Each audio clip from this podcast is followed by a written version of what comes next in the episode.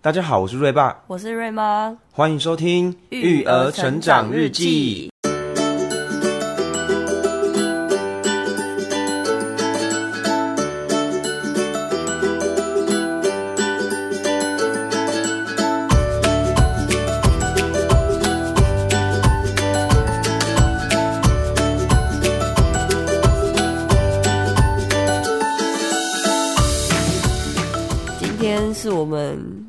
第三集 podcast，我的声音又更性感了。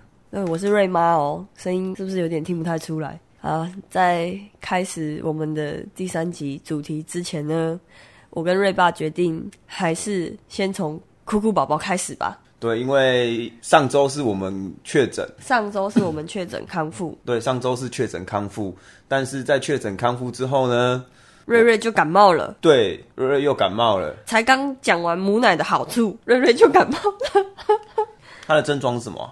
他的症状主要是咳嗽、有痰，然后会流鼻水、打喷嚏。可是对小朋友来说都很麻烦，因为第一个是他们不会擤鼻涕，所以你可能一个不注意回头，他已经流的整脸都是鼻涕了。再来是。他咳嗽有痰，小朋友跟大人不一样，小朋友没有办法自己把痰咳出来，所以就变成说我们大人要想办法帮他处理，可能帮他拍痰啊，或者是给他一点水。我好不容易好像有康复的感觉，结果咳的比较少。对，结果瑞瑞感冒之后。瑞妈好像隔了一两天也有感冒的症状。我的症状我觉得比确诊还要严重。我确诊是只有发烧、喉咙很痛跟咳嗽，大概咳两天。可是这一次是我的症状跟瑞瑞完全一模一样，可是我觉得我比他还要再更严重，加上我没有办法吃药。虽然说因为我真的蛮严重的，所以我去看医生，但是医生也说他用药很保守，所以剂量给的很低，就变成说我吃了可能一天下来的药，还是症状没有改善。跟一般大人吃药是不太一样的。最严重的是喉咙有发炎，然后有鼻塞，所以呢，我的耳朵下方的扁桃腺，扁桃腺吧，扁桃腺条，扁桃条，Google Google，这都要录进去。扁桃腺，扁桃腺，然后扁桃腺，扁桃腺是什么东西啦？这都要录进去，让大家笑你。嗯，好啊，好啊，扁桃腺。调啊，再调啊，扁桃桃，不是桃，再调啊。可是下面这里都是打扁条线啊，扁条线，扁条线，扁条线，扁。那是打错了啦，人家你看人家那种网页都是扁桃线，扁桃线。哦，好，大家顺便学。这段要剪进去，这段要剪进去。好，大家顺便学一课，叫做扁桃线，不是扁条线。哇，我活到现在二十快三十岁了。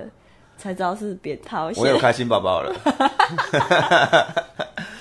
好，然后你用我的悲伤去换你的开心。每个人的开心不开心，也许就是我的开心就建立在我的悲伤之上啊。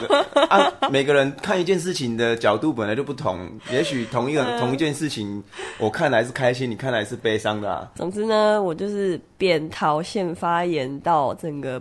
脖子甚至到锁骨的地方都觉得有点痛。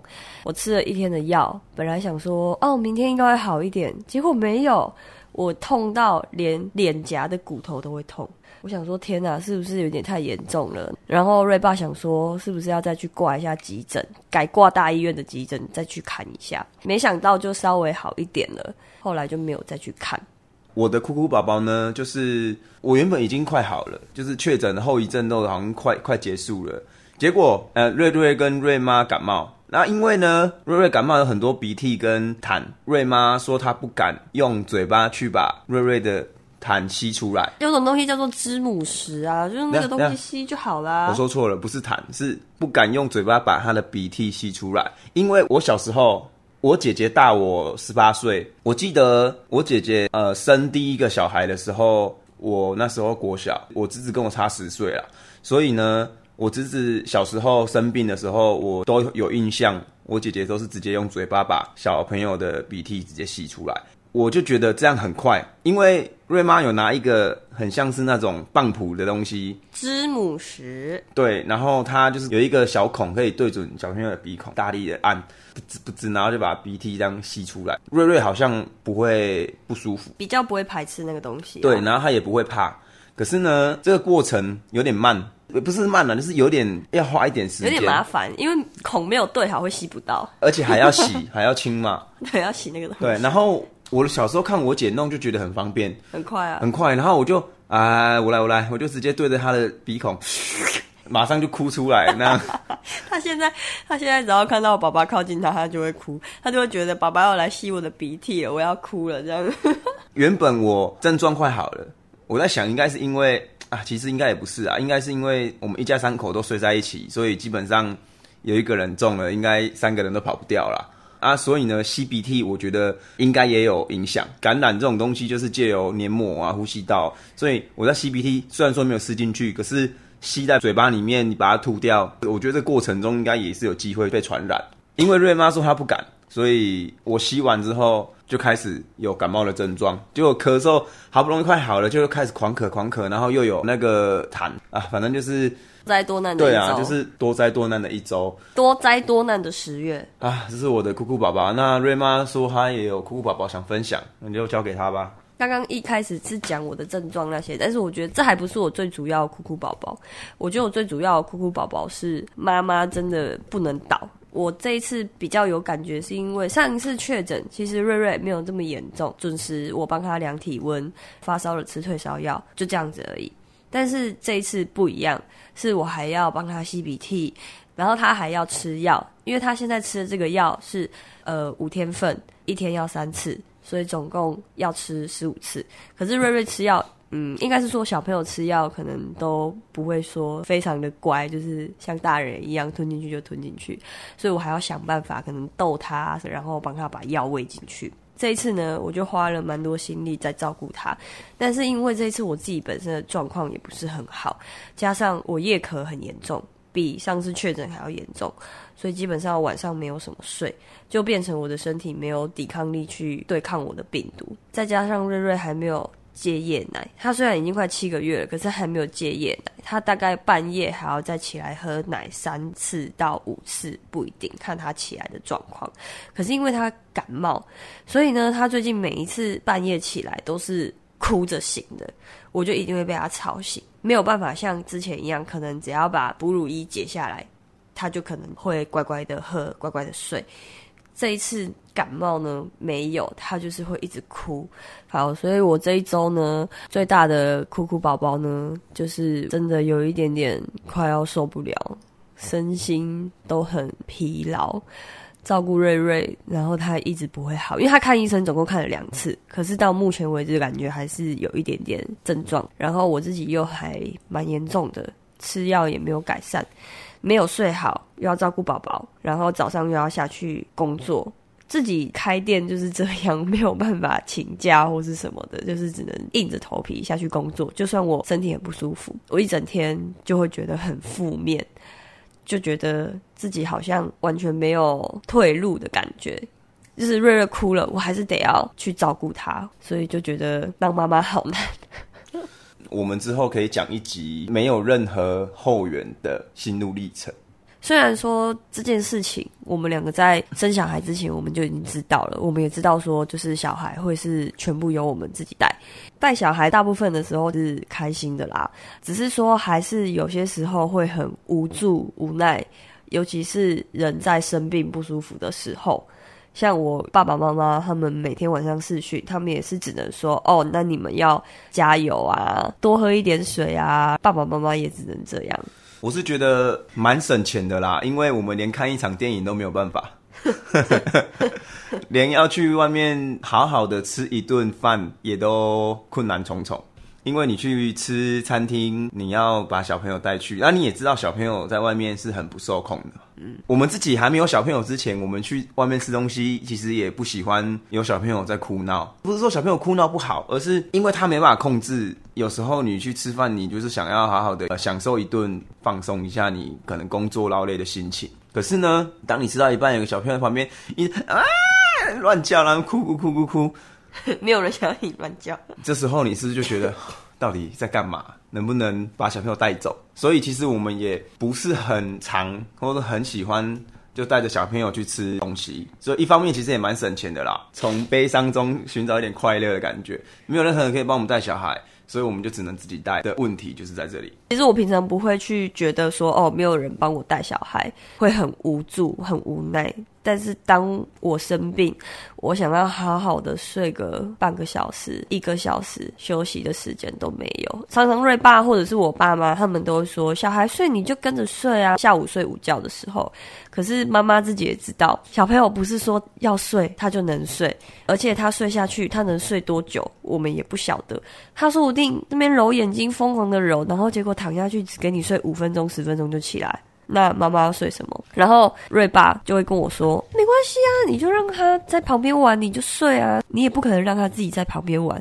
而且瑞瑞很黏我，所以其实我在睡觉的时候，他都会一直来弄我。他会拉我的头发，会弹我的内衣肩带，然后会踹我，会踢我，会扒我的脸，所以我根本没有办法睡。”好，所以这一周呢，就是很负面的酷酷宝宝关于生病这件事情。其实对父母来说，好像真的生病就是最负面、最负面的事情哎，我觉得，你觉得是吗？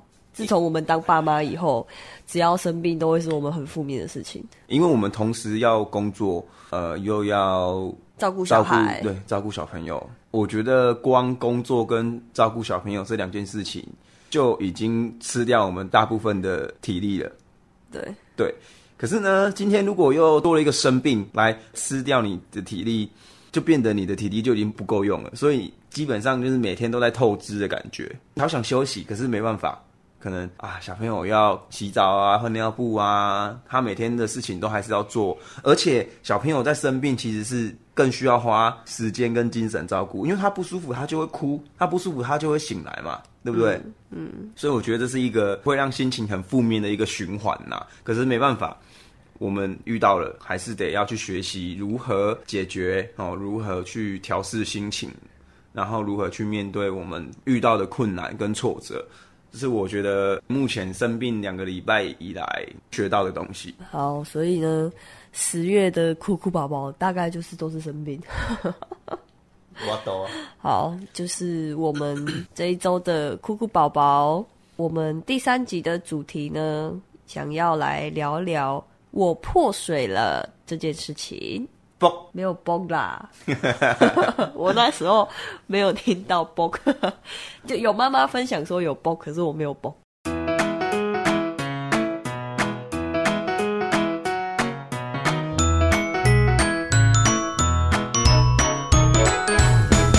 这一集呢，就是要来聊一聊我破水了这件事情。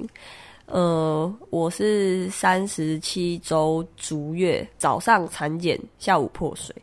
当下我在干嘛呢？我在睡午觉。那时候大概是下午三点多四点那附近。然后大概从三十五六周，医院就一直在宣导妈妈的产兆有哪些。当你有以下的产兆的时候，可能就要注意。去医院等等的，所以呢，产兆有哪些呢？落红、破水跟阵痛。那这三个产兆中，我第一个产兆就是破水。不过呢，我当下除了破水以外，我没有其他感觉，我也没有落红，我也没有阵痛，都没有，也没有宫缩的感觉，都没有，就是只有破水。而且呢，我的破水很特别，因为我印象中的破水是唰，很像一大滩尿这样子。但是呢，我没有。我那一天在睡午觉，我一个翻身，就突然觉得很像有大量的分泌物流出来的那种感觉，然后我就有吓醒。于是呢，我就打开我的被子，我就看到哦，床铺有一点点湿湿的水这样子，然后我的内裤都湿了，裤子都湿了。可是呢，我也没有落红。就是稍微整理了一下之后，很好笑哦，我还跑去，我还跑去床单闻闻看那个床单有没有尿骚味，因为我想说，该不会是我孕晚期然后漏尿才会造成这个状况？我原本以为的产兆可能是这三个都会有，没想到我只有破水，所以我当下也没有想到说应该是破水了。这样，我换了衣服以后，本来还想说要继续睡，结果当我第二次再躺下的时候，突然又一阵热热的感觉又流下来。这一次我去厕所，我就发现我在上当下羊水又流了一些下来，我就看了一下马桶，马桶的水呢看起来有一点白白浊浊的，于是我就想，哦，不对，应该是羊水，应该是破水了这样子，因为通常来说我们的。尿液啊，或者是如果真的有分泌物，不会是一整缸的马桶水都是白色的、浊浊的。这时候才开始觉得有点慌，我就打电话去我们的妇产科，问妇产科的护理师，我就跟他讲说，我不确定我是不是破水了，我今天刚满三十七周。然后那个护理师就听完我的形容以后，他就说他建议我到急诊室挂号，然后那边的护理人员他们会帮我内诊，然后用测试是不是羊水的试纸，好难念哦，试纸试纸，稍微卷舌的试纸，试纸好难哦，试纸应该试纸，应该都是呃，是不是？安 key 啦，好。那边的护理人员他们会帮我内诊，然后用试纸，好难哦，这都要剪进去吧？太好笑了。试 试纸，试纸，测验羊水用的纸，纸，用测验羊水的纸来确定我是不是破水了。于是呢，听到这件事情之后，挂断电话就马上打给瑞爸，跟他说我好像破水了。当下其实我很慌张，可是我怕会影响到瑞爸心情，因为他当下其实是在上班的。大概从三十五周之后，我们两个就一直还蛮战战兢兢的，一直在演练说，如果我真的破水了，怎么办呢、如果我真的可能半夜阵痛啊，我们要怎么做啊？什么之类的。就没想到真的破水的时候，好像也没有这样，就是也没有照我们演练的做。我就打给瑞爸，跟他形容我现在的状况，然后跟他说护理师说可能要去急诊室报到这样子。那个时候我接到瑞妈的电话，我人正在工作，记得应该是下午四点多，客人比较多，因为离预产期还有一个月，所以其实说实在的，我还没有做好心理准备，要真正面对这件事情。我还问瑞妈说：“哎，她破水是不是就一定要生？”她说：“对。”我当下其实是很紧张，我想说。啊，那怎么办？要要生了，那是不是就是那那现在到底要到底要做什么？没错，我会结巴，就是因为当下的心情真的是很紧张。他就跟我说要先去医院，啊，我就说啊，那那现在会很赶吗？就是要要赶快吗？还是说那方跟我说，基本上破水到生产还有一段时间？对，我那时候在跟他讲，应该还要至少一两个小时。所以我跟他说没关系，你就找时间，然后回来啊，我把东西稍微收一收，然后我们再去急诊室。这样，我本来还想说要不要洗个头什么的。因为我们那一间店的人手，如果我马上离开，其实勉强还是可以做的。然后我就跟我的员工说，瑞妈破水。我必须得要赶快带他去医院看状况到底是怎么样。那接下来交给你们喽，就是跟他们讲一下，然后接下来加油哦，这样。然后他们都说好，老板，赶快去，赶快去啊！毕竟这也是很重要的事情嘛，也不是说要出去玩还是干嘛的。然后我就马上赶回家，然后瑞妈那时候准备好了。那现在要怎么办？要叫计程车吗？还是人家瑞妈说医院离我们很近，我们就骑摩托车过去就好了。要因为那时候其实也没有确定说到底有没有破水，我那时候的想法其实也觉得应该去医院看一下，不是破对，不是破水。我当下其实也没有痛，也没有什么，所以我就跟瑞爸说没关系，我们就骑机车去，然后看一下状况是怎么样这样子啊。还好我待产包大概三十周就准备好了。对，然后呢，我们就赶到了医院，我们在急诊室，然后护士推一台轮椅给瑞妈。说，哎，那这个轮椅，哎，先请那个妈妈坐在轮椅上，这样啊。然后，等一下会有人带我们去妇产科，去一个地方，一个神秘的地方。那你自己在那边干嘛？那个神秘的地方就是待产室啊，产房，还记得吗？产房两个字。哦，我知道，我知道。然后呢，我们在那边等了大概一二十分钟之后，就被带到待产室，产房里面的待产室。对，产房旁边的待产室，反正。待产室离产房就是推不是不是五十公尺。后来护理师就把我推到产房里面去，然后产房里面呢，就是有很像那种在急诊里面一排的那种窗帘的感觉，然后每一个窗帘里面都有一个妈妈正在待产，也没有到每个啦，就是可能那边我记得有八床，可能那时候我们去的时候有三到四床有人。啊，陆陆续续都有人进来出去，进来出去这样。对对对，然后它旁边就是生产室，所以如果妈妈已经快要生了，就会直接推到旁边的产房。那等你生完之后呢，他就会再把你推到隔壁的恢复室。瑞妈进去待产室检查到底是不是真的是羊水破掉还是怎么样的时候，护士就叫我去旁边写一些资料。然后我记得过没多久，我去找瑞妈，瑞妈就跟我说，确定是羊水破了。对，用那个试纸去测试完之后，就确定是羊水。那、啊、你知道是怎么测试吗？我不知道啊。好，这就是每个妈妈都很害怕的内诊。为什么生产的内诊跟我们平常去妇产科检查内诊的那个痛不一样？是因为护理师的第一次确定妈妈是不是破水的那一次是不可以用润滑油的。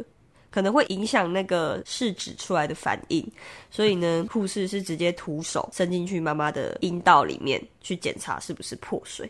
如果呢，有生产过的妈妈应该都知道，她的那个内诊跟我们平常检查是不太一样的。我们平常检查是有一个东西叫做鸭嘴钳，它会把我们的阴道撑大，医生就是会检查。但是呃，生产时候的内诊不一样，是护理师他内诊伸进去，他必须要碰到子宫颈。才会知道哦，妈妈开了几指或者是几公分，碰到好痛哦。那然后那碰到这一段的那个过程，第一次因为是没有润滑油的，所以就是会非常非常的疼痛。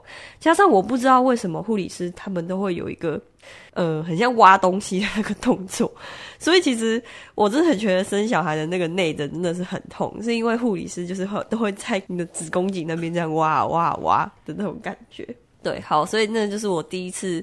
体会到，呃，生小孩的内诊真的很痛，就是因为这样。确定完是破水之后，那时候我记得是晚上大概六七点。对。接着呢，瑞妈就跟我说：“你回去家里把应该要准备的东西全部带来。”哦，我们为什么没有一次带齐呢？第一，因为东西有点多；第二，因为不确定是不是真的是破水。因为如果真的不是破水，也许还要回家。嗯，对吧，哈，被退货，对，被退货，然后确定是破水了，好，他就说，好吧，那你就先回去洗个澡，买晚餐，然后顺便把那些东西都带来，我就赶快回家洗澡，买完晚餐之后就赶着马上回去医院。其实这过程中我是还蛮紧张的啦，我动作都蛮快，因为我怕我在洗澡洗到一半就生出来。没有那么快啦，如果真的那么快，那也不用待产那么久啊。如果这么，如果真的那么快，我也不用那么紧张。我们是因为经历过，我们才知道。因为通常第一胎的子宫颈不曾被撑开过。没有这个，这个就跟你预产期是四月底，可是四月初就破水，这种东西是无法预期的，所以你根本也不知道说。到底状况怎样？也许在洗澡洗到一半，或是说你在买晚餐买到一半。对啦，现在讲起来当然是这样了。因为这是我的心情啊，因为你在待产室里面，就算你随时要生什么的，这个都 OK。可是我不不想要错过这一段嘛，所以其实我会蛮赶的。好，然后拿着这些全部的东西，待产包啊什么的，回到了待产室呢，我们就开始吃晚餐。吃完晚餐，我记得那时候好像是九点十点的吧。其实我还蛮紧张的啦，我就一直躺在那个旁边的小沙发划手机。它也不算一个床，就一个小沙发，没有办法睡，也没有办法好好睡啊。那个椅子感觉不太能够翻身。我们就度过了大概两三个小时，到了十二点。那我来讲一讲你回家的时候，我发我做了什么事情。好，后来瑞巴回去拿东西的这段过程，其实我也还蛮，我一开始其实蛮紧张的，因为我记得我。大概从医生开始宣导会有一些惨兆，我几乎一个礼拜会做梦，梦两到三次我在产台上生小孩的样子，因为我真的太紧张了。第一胎真的很害怕自己会不会有什么，应该说他这件事情很未知，所以你会很怕。再加上人家一直说，对啊，然后再加上人家一直说，哦，生小孩真的很痛，好，所以。我其实一直都很紧张生小孩这件事情。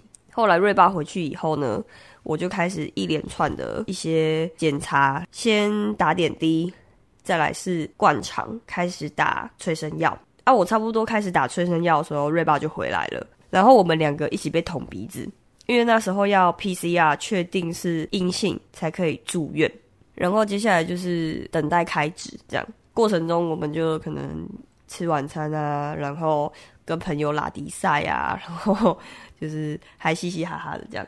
嗯，这个过程中其实有一件蛮可怕的事情啊，就是对面妈妈一直在叫啊。啊哦，啊、我知道，哦、你不用学，你很烦，你闭嘴，妈妈会揍你。明明就有，没有，好不好？啊痛。因为那个妈妈，我听护理师在跟她讲话的时候，隐约好像有听到她已经三十八岁了，第一胎。我那时候进去的时候，她好像已经待产一天左右，十几个小时、二十个小时了。可是她一直都没有开指。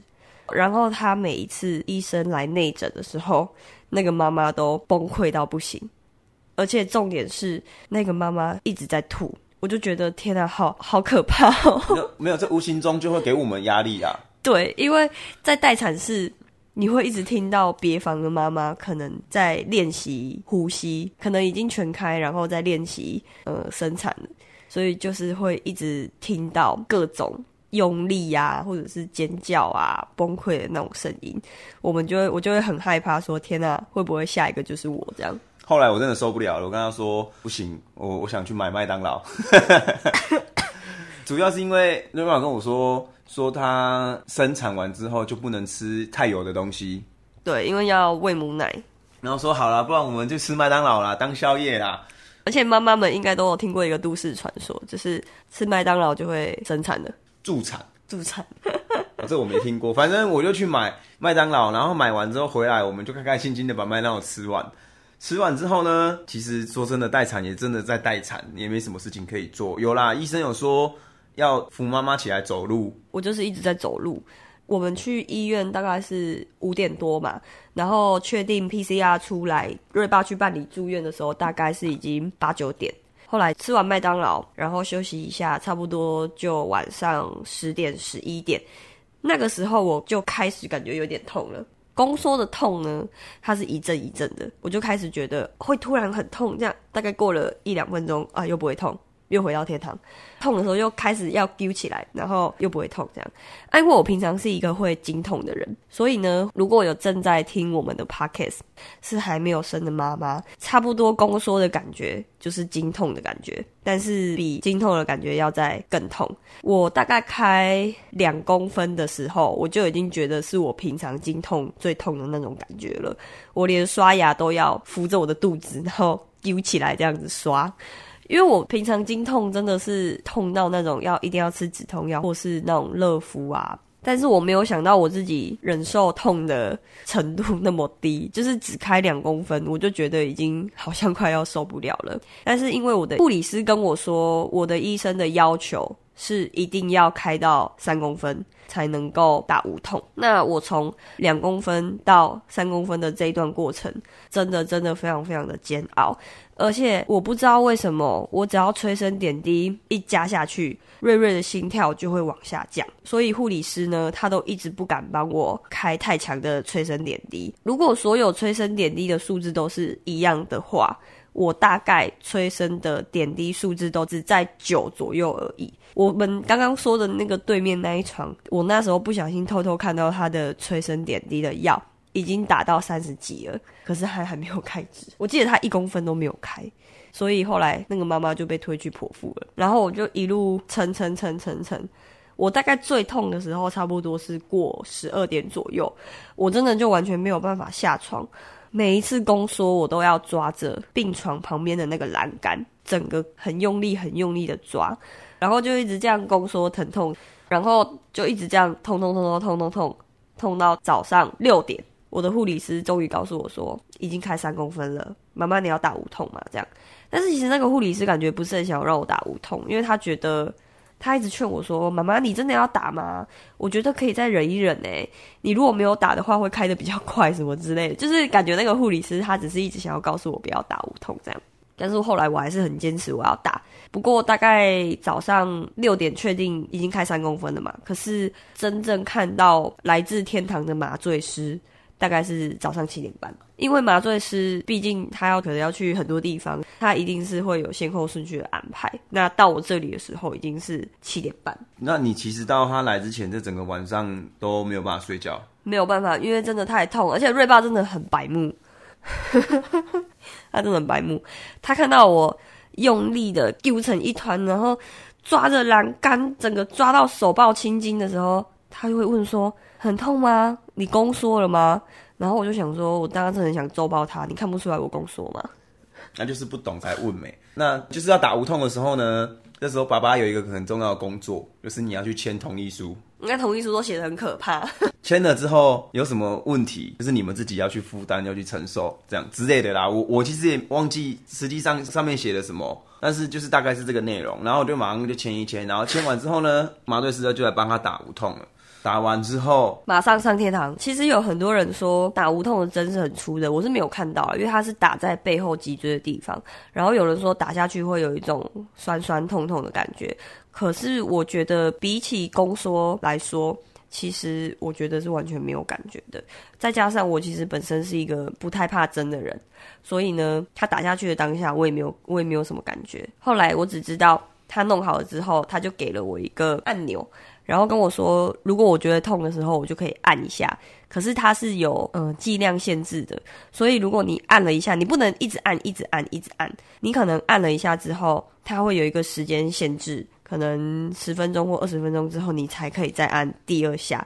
这个是为了要避免妈妈真的痛的时候按太多下，然后那个剂量爆掉。所以后来呢，我打了无痛之后呢，我就想说，哦，我终于可以好好的睡觉，好好的休息了。结果我没想到，当我真的要好好的睡觉休息的时候，我无意识的状况下，就是像睡着了吧，无意识的状况下，瑞瑞的心跳就往下降，护理师就一直来帮我按。因为宝宝的心跳在妈妈测心跳那个机器，如果说宝宝的心跳有任何的状况，它就会叫，就一直哔哔哔哔哔一直叫这样。然后护理师就一直进来，后来他就跟我讲说：“妈妈，你可能要注意一下你的呼吸哦，因为如果你憋气呀，或者是你可能没有注意你的呼吸，宝宝好像就会吸收不到氧气，还是反正就是叫我要注意呼吸。”于是呢，我就不敢睡觉了，我就变成一直很认真的吸气、吐气。吸气、吐气，一直到待产。后来几乎也是没有什么睡觉。所以其实你打完无痛之后，到生产前的这段时间就真的是舒服的。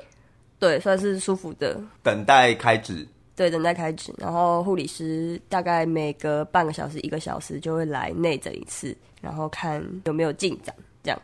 然后我突然想到一个故事：我早上七点半打麻醉嘛，然后我六点的时候，那时候开三公分。然后呢，我隔壁床进来了一个落红跟阵痛都有的妈妈。那时候护理师帮她内诊的时候，我听到她也是开三指，可是因为她没有 PCR，所以她要等 PCR 的结果出来，确定是阴性，她才可以打无痛，才可以住院。她在等 PCR 的过程，因为 PCR 大概需要两个小时的时间才会知道结果。那时候六点的时候，我们两个同时都是开三公分。就听到隔壁的那个妈妈呼吸很大声，我也是呼吸很大声，然后我就觉得，哎、好像有一个伴的那种感觉。好，反正呢，因为那个妈妈她不能打无痛，她就是一直只能够等那个结果。然后我在打无痛的时候，在打无痛之前，那个妈妈是大概也是六点进来的嘛，到七点半，一个半小时过去了，我在正要打无痛之前哦。我就听到那个妈妈就是已经开呃快要全开了，大概好像已经开七八公分了吧。她的过程，她一直在惨叫啊。对，她一直在惨叫，她越叫越惨，越叫越惨，然后就一直哭这样子。我就觉得天呐，就是也也也太太犀利了吧，就是好恐怖哦这样子。我就打完无痛，我就已经上天堂了，我没有任何的感觉。本来是我跟那个妈妈一起两个人，好像一搭一唱在那边呼吸啊，然后然后很惨叫的那种吸气吐气啊什么之类的。结果七点半过后，我这边就开始安静，然后就听到那个妈妈那一床呼吸越来越急促，越来越大声。我就听到大概有三个护理师左右进去帮她内诊，然后看她的状况。结果原来是那个妈妈已经快要全开了，可是她的 PCR 结果还没出来，就等于说她没有打到无痛。可是那个妈妈练习用力这件事情，好像就练习了快一个小时，因为我那时候看时间的时候，大概已经是快要八点八点半了，可是那个妈妈还没有进产房。结果这时候 PCR 的结果出来了，然后有一个护理师就默默的走进来说：“呃，妈妈，你的结果出来了。”然后她她老公就非常激动说：“可以打无痛了吗？可以打无痛了吗？”这样，那个护理师就说：“呃，没办法，因为妈妈已经快要全开了，所以我们是觉得妈妈加油，你再撑一下这样子。”然后我就。听到那个妈妈瞬间崩溃，她说好痛啊！为什么我不能打什么的这样？然后真的真的好痛，真的好痛。对对，一直他就一直讲说真的好痛，我不要生了什么的这样子。然后我就觉得哇，天啊，好，就是很心疼，你知道吗？然后反正后来那个妈妈她就是练习了几次，然后没多久就进产房就生了。可是你看我回头看我，同一个时间都是开三公分，可是那个妈妈大概不到两个小时，她就已经全开推进去了。然后我一直到生日几点？下午五点才进产房。会不会是因为你打完无痛，所以你没有办法去用力去感受，就是如何帮助自己开指？还是其实开指这件事情是被动的？应该是说，这还是要看每个妈妈的那个吧，子宫颈的状况。也许那个妈妈她的小孩就是搭高铁来的啊。所谓的搭高铁来的，就是它很快速就出来了这样子。我记得我真的有进展，从三公分变成四公分的时候，已经是下午四点。可是我记得你很快，就是对，就是我下午我下午四点的时候，他就跟我说：“哦，妈妈已经开四公分了，加油，有进展哦。”结果他再过二十分钟、三十分钟进来的时候，已经变六公分了。对，然后那时候已经四点半了。好，然后结果变六公分之后，他们他就跟我说：“妈妈，只要你有。”变异感就是那种很像，呃，死卡在洞口。对对对对对。然后可是可是他出不来的那种感觉，他就跟我说，如果有变异感，就要赶快按紧急铃，然后请他们来看这样。结果我记得超快，我手机都还来不及拿出来花没多久，跟我爸妈说我好像要生了，我都还没有还来不及哦，我就突然觉得有一阵变异感。我就赶快按紧急铃，然后那时候大概是还过不到过不到十分钟，就护理师来看，他说：“好，妈妈，我们可以开始练习喽。”然后我就想说：“天哪，也太快了吧！你不是没多久前刚刚才进来，然后告诉我有变异感就要叫吗？”你那时候有做好心理准备了吗？我那时候呃有做好心理准备，应该是差不多要生了，可是我不知道会这么的，就是突然那么快嘛。对对对对对。然后结果护理师进来，他就是用内诊，然后面哇哇哇哇哇出来的时候，我就感觉到。除了羊水以外，好像还有有更多的东西跑出来。我就看到护理师的手都是血，然后护理师就说：“啊，妈妈你落红了。”我想说：“天哪，我怎么这时候才落红？”其 实就是也太久了吧。后来就开始练习用力用力。这个时候从头到尾，爸爸都在外面，他没有办法进来。我不知道是因为那个画面很难看。也不是很难看，就是怕爸爸会吓到还是怎么样？所有的内诊，爸爸都不能在那个待产室里。待产室里面，就是他当他要内诊，他就说：“哎、欸，我们要内诊哦，请那个爸爸先出去一下。”对啊，所以我觉得应该是给护理师跟妈妈一个空间吧。爸爸在待产室，他们可能比较没有办法好好做事。对，我觉得应该是这样。应该是啊，因为毕竟一个男生，女人要生产，男生在待产室要干嘛？后来反正护理师就开始教我用力，用力的那个感觉，真的就是跟大便一样。我记得那时候我好像有再去签一次同意书什么的。对，我记得你那时候我被叫去，就说就说妈妈准备要生了啊，你就是先来写一些东西。我记得好像有，然后就其实我还蛮紧张的，在签完的时候我就赶快跑去产房看一下产房长什么样子。我记得我在签东西签完没多久，你就被推出来了。没有啦，我记得我那时候 隔着窗帘，我还看到你的头在看我。那时候在待产室的时候，没有。我记得你全开到你练习的时候，其实这段时间是很短暂，很很快，我超级快。就对比从前一天破水之后到你真的要生的这个过程，大概就是经历了二十四个小时。然后最后的一个小时就瞬间就到位了，这样。因为我的用力方式，护理师说很棒，所以我记得我练习宫缩来的时候就要用力。护理师会说：“妈妈，你自己感受，有宫缩的时候你就要赶快用力，这样子。”所以我那时候大概只用力了五次不到吧，三到五次。然后护理师就说：“可以了，妈妈，我们要进产房了。”我想说：“天哪，也太快了吧！我怎么只练习大概五次，我就要进产房了？”前二十四个小时都没有什么进度的这个过程，其实我们有担心说会不会需要剖腹。哦，对，那时候超级害怕，尤其是因为破水好像不能太久。对啊，因为对宝宝不好，还是要看宝宝的状况。所以为什么瑞瑞的他的心跳会一直不是很稳？护理师就是有说，因为他是破水的关系。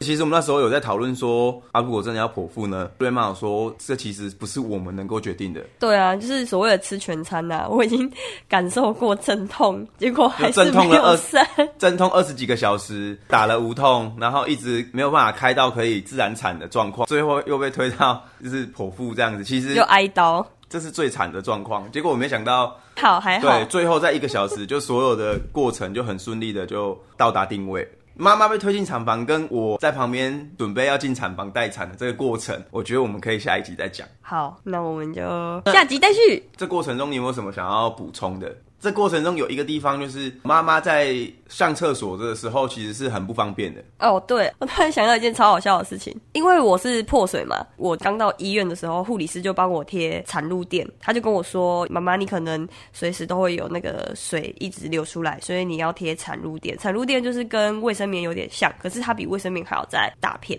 它主要是吸收。”可能像妈妈的羊水啊，或者是说像产后排恶露的那个状况，主要是吸收这些部分。然后呢，我那时候灌完肠就要去上大号，我去厕所的时候，我就看到每一间厕所跟厕所的外面都有贴一个注意事项，就说如果卫生棉然后刮胡产褥垫有掉进马桶内，请不要冲水，麻烦找护理师处理。我那时候就心里想说，到底有哪个妈妈会这么愚蠢，把 卫生棉丢到马桶里面？我那时候真的有这样的想法，我就想说奇怪，为什么要就是特别一直标注这件事情？结果你就掉下去了吗？对，然后结果 我自己上完厕所站起来的时候，那一片产褥垫就真的掉到马桶里面去，然后我就傻眼，我就想说，天哪，它到底为什么会掉进马桶里？然后我后来没有找护理师处理，我自己徒手把它抓起来。这边呢，要跟所有的爸爸讲，就是打无痛前是妈妈可以自己去上厕所的。哦，对。可是打无痛后呢？因为不能下床，打无痛就不能下床了。对，你就只能躺在那边，因为你是等于是你已经半身麻醉了，就是你也没有办法走，没有办法自主去上厕所，所以这时候爸爸的功能就会很重要。为什么？因为当妈妈打了无痛之后呢，她的大小便就是要由爸爸来负责。呃，你们可以准备一个尿盆，尿盆。那医院也会有卖啊，都可以。因为妈妈也感受不到大小便的哦，对，胀尿感。我们会想尿尿，就是因为我们觉得想尿尿啊。当他打完无痛之后，他是没有感觉的，所以等于说你可能。每隔一段时间，你就要帮妈妈。护理师会来检查，就是他每一次内诊的时候，他会顺便看一下妈妈的膀胱的状况。然后那个护理师说，如果有胀尿感，一定要排出来，因为如果膀胱太胀，会影响胎头下降。当护理师说一定要排尿的时候，妈妈就要把尿想办法把它尿出来。对，然后呢，这个过程呢，就是爸爸拿尿垫让妈妈尿完之后，你要把。呃，就是帮妈妈清洁，然后把那个尿盆的尿拿去厕所倒。其实这个过程中呢，就会体会到，其实你要照顾一个没有办法自己去治理自己生活的人，其实是很辛苦的。哪有我哪有让你很辛苦？没有没有，你不过帮我接两次尿而已。就是我从这件事情体会到，家里有需要照顾的人，然后他们没有办法自己治理生活，其实是一件。很辛苦的事情，而且对被照顾的人来说，其实尊严上也是一种很大的，怎么讲？你会觉得很？我我会觉得会啊会啊，虽然说你是我老公，可是我还是会觉得。这件事情很不好意思，就是他接着尿盆，然后他要看着我的尿，因为他要接准嘛，他不可能让我尿在床上。而、啊、我的尿呢？没有啊，是盖起来尿的啦。盖起来尿吗？对啦，就是我放完之后，棉被盖起来的啦。没有吧？有有盖起来尿啊！你说好了好了，应该好了，看一下看一下，我就看一下，哎，有有好，那我就说哎，OK OK 了这样。哦，害羞。所以呢，没有羞耻。所以呢，妈妈生小孩其实是一定是需要一对夫妻共同去努力的，不是只有说一个人就能完成。因为你如果一个人能完成，那为什么人类为什么要一夫一妻、公的母的去做基因的结合？有一部分就是因为这件事情本身就不是一个人能够完成的啦。嗯，对了，所以那时候只要瑞爸如果离开我太久，可能他去签同意书啊，或者是他。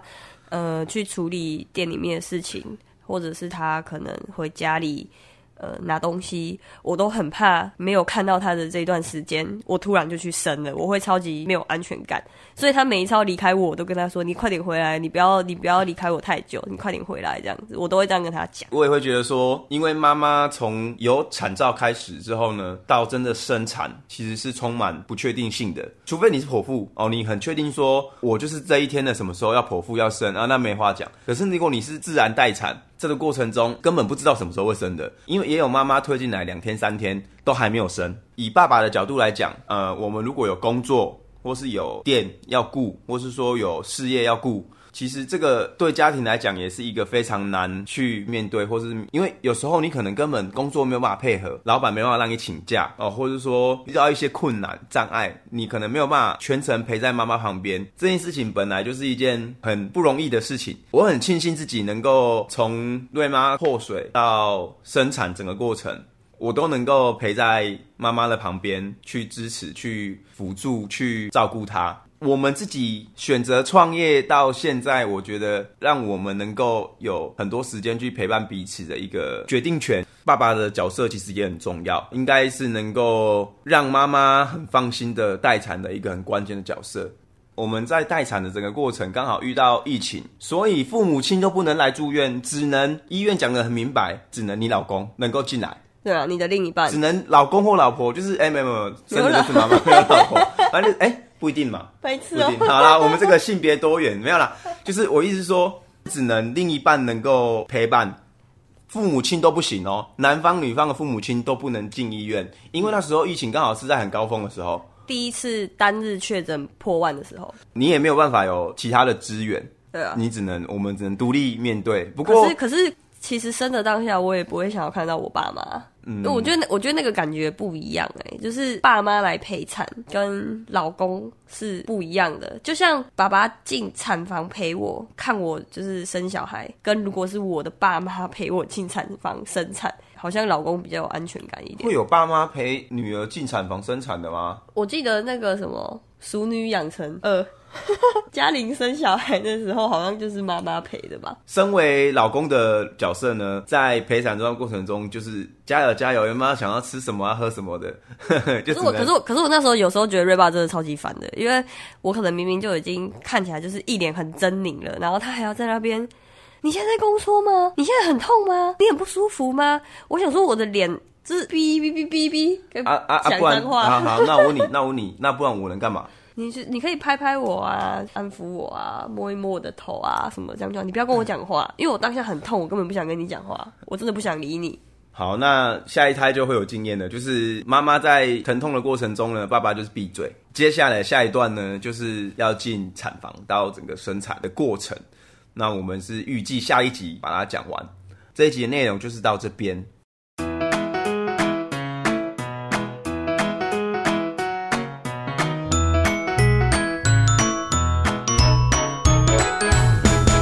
最后的环节呢，就是这一集的开心宝宝。对，那由瑞妈先开始分享。好，我先讲我的开心宝宝。这一次的感冒的症状比确诊来说，好像算比较严重一点。可是呢，很奇怪，我从感冒之后到现在已经大概第三、第五天左右了。但是我每一天的奶量都超级多的。其实瑞瑞已经快要七个月，然后一直都是亲喂全母乳嘛，所以其实大概到他大概四个月左右，我就已经可以感受得到供需平衡。所谓供需平衡呢，就是宝宝要喝多少，妈妈就产多少的量。所以我已经不太会有太明显、很严重的胀奶。从瑞瑞感冒之后的这一个礼拜以来，我每一天都超级无敌胀奶的。那对我来说，为什么这会是一个开心宝宝呢？因为我本来很担心我会不会像上次确诊一样，就是我的身体状况不 OK，所以我的奶量就骤减。那如果照这样看起来，感觉确诊应该是因为我那时候生理期影响，所以奶量变少。因为我这一次感冒，其实奶量是比平常还要再多很多很多的，我就可以感受得到瑞瑞就是喝得很饱、很满足的那种感觉。瑞瑞的痰很多，医生也告诉我说，除了拍痰以外，还要多喝一点奶跟一些水，可以冲淡他的痰，从尿液排出这样子。所以对我来说，我的开心宝宝就是我这一次的奶量很多，然后好像让他喝足了很多的水分。所以可以好的比较快。好，我的开心宝宝呢，就是经过了快两个礼拜的味觉跟嗅觉的丧失呢，我的嗅觉跟味觉好像已经百分之八九十趴已经回来了，所以呢，我可以开心的去吃我喜欢吃的东西了。在做生意的过程中呢，那些料理食物的味道我也都能够闻得到，那就能够更精准的去帮客人做出更好的餐点。我觉得其实蛮开心，就是因为我一直很怕会不会。后遗症是可能永久性的损伤，没有啦，我我是听说大概最久最久好像一两个月就会恢复了吧？哎、欸，其实很可怕啊，因为你吃东西都没有味道，这件事情其实是很可怕的。嗯，你能想象一下你吃白粥的那种感觉，就是没有味道嘛？你所有吃什么东西都像白粥那种感觉，然后你怎么吃都没有味道，甜啊什么咸啊都没有，总算恢复了，那也能够感受到自己的身体慢慢在恢复，是一件很开心的事情，这样。好，我的开心宝宝就是这样。我突然想到，我觉得奶量会突然变多的原因，是不是因为像我我上一集说的，宝宝会经由唾液向妈妈传递他可能一些需求，所以我的身体就知道瑞瑞需要很多的水分。突然想到，不知道是不是因为这个原因，因为我真的很久没有胀奶。我来形容一下供需平衡大概是一个什么样的感觉。以往我刚开始在喂奶的时候，护理师一直跟我说：“哦，妈妈你不用担心，以后就会供需平衡，以后就会供需平衡。”可是我真的那时候完全不能理解到底什么是供需平衡的感觉。那我现在大概就来形容一下，有点像是当我开始觉得有一点点微微的胀奶的时候，那个时候差不多瑞瑞就饿了。好。然后他把我的左边、右边都喝完之后呢，我的胸部已经没有那么胀了。然后他也喝完了，就差不多饱了。然后大概过了两三个小时、三四个小时之后呢，我又会开始觉得哦，有微微的一点点胀奶的感觉。然后就表示他这个时候又饿了，我再给他喝一样。当我胸部没有那么胀的时候，就表示他吃饱了。所以差不多供需平衡就是这个概念。但是我这一周呢，差不多就是他只要吸一边，他就可以喝饱。然后我另一边还超级无敌胀，就交给爸爸喝吗？没有，没有人叫你喝。他那时候，我突然想到瑞爸那时候在月子中心超级白痴的，因为我的奶量算是还蛮多的，冰箱里面就是常常都会有几罐是多出来的。后来被护理师退回来，要我拿去变成冻奶。现在还在冰箱里面。其实已经坏掉，还是没有丢掉。然后就是，它就变冻奶这样子。然后瑞爸那时候就当护理师的面说：“嗯，我等下去买红茶，你等下加进去变成红茶拿铁好了。”然后我就说：“你可不可以不要这么恶心？”然后那个护理师就一直笑。你是不是？你是不是真的很想喝我的奶？其实真的还好。那你在那边抢着要喝干嘛？好，那我们这一天呢，这一集的节目就到这边。对我们的节目呢，有任何的想法，都可以到我们的 IG 去留言或是私讯给我们知道哦。我们的 IG 呢，也会放在节目的下面。希望大家如果有喜欢呢，可以到 Apple Podcast 评论五星并留言给我们知道。如果有评论出现呢，我们也会在节目中去回答各位的问题，希望能够多多支持。嗯，正在收听的你可以给我们一点鼓励，或者是有任何的疑问啊，还是意见啊，有希望我们更好的地方，我们也会继续加油。那我们就下一集见，下一集要讲精彩的。生产过程哦，对，下一集应该题目会是瑞爸人生中最感动的一天。呃，OK，好好，大家再见，拜拜。感谢大家收听瑞爸瑞妈育儿成长日记，我们下一集见，拜拜。